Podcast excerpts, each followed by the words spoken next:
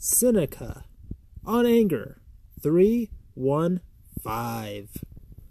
There is no more stupefying thing than anger, nothing more bent on its own strength. If successful, none more arrogant, if foiled, none more insane, since it's not driven back by weariness, even in defeat. When fortune removes its adversaries, it turns its teeth on itself.